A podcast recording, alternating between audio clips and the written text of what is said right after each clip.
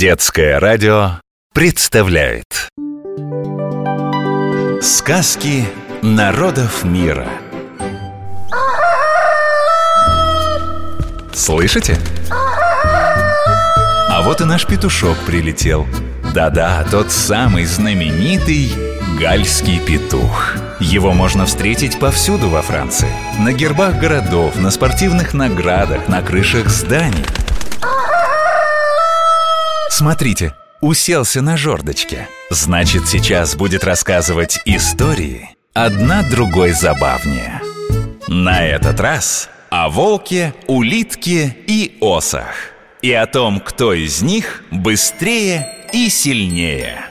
Как-то раз волк шел по лесу и наступил на улитку – он бы ее не заметил и побежал дальше. Но улитка, хоть она и совсем крохотная Закричала изо всех сил. Так что волк ее услышал и остановился.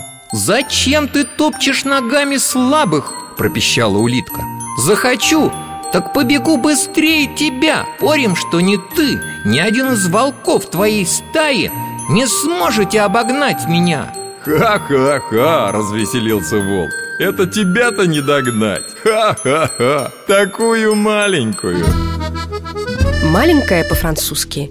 «petite», а маленький «petit» Маленькая, но отважная улитка ответила волку. Давай с тобой посоревнуемся. Приходи сюда вместе со своими собратьями завтра И посмотрим, кто из нас первым добежит до берега реки. Ой, рассмешила улитка, не унимается волк «Хорошо, будем завтра всей стаей!» Посмеиваясь, волк продолжил свой путь по лесу, удивляясь тому, как посмела маленькая улитка бросить вызов ему, такому грозному и сильному, которого все в лесу боятся. Но не прошел волк и нескольких шагов, как наступил на осиное гнездо. Зззз. Рой ос жужжал хором – Зачем ты, волк, топчешь нас ногами? Мы осы малы, но тебя не боимся Хочешь поспорим, что мы испугаем тебя и твоих приятелей?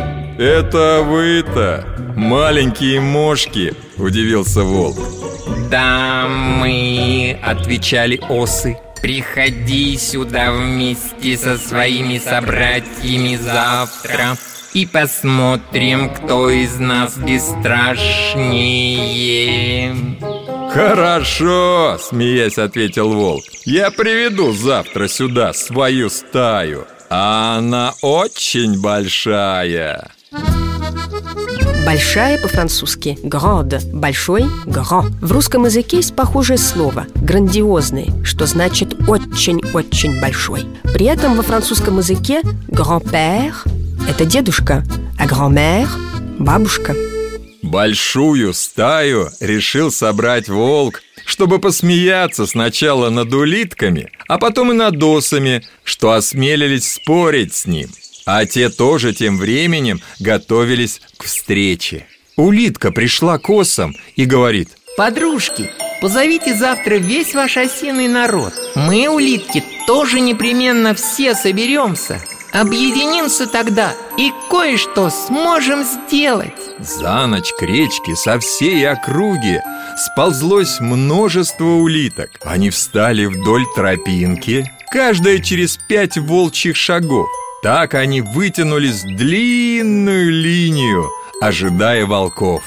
На утро с восходом солнца те пришли на место, откуда решено было начать соревнование с улитками по бегу. «Ты здесь, улитка?» – спрашивает вожак стаи, оглядываясь. «Здесь, здесь!» – слышится писк земли. «Начнем?» Волки помчались галопом.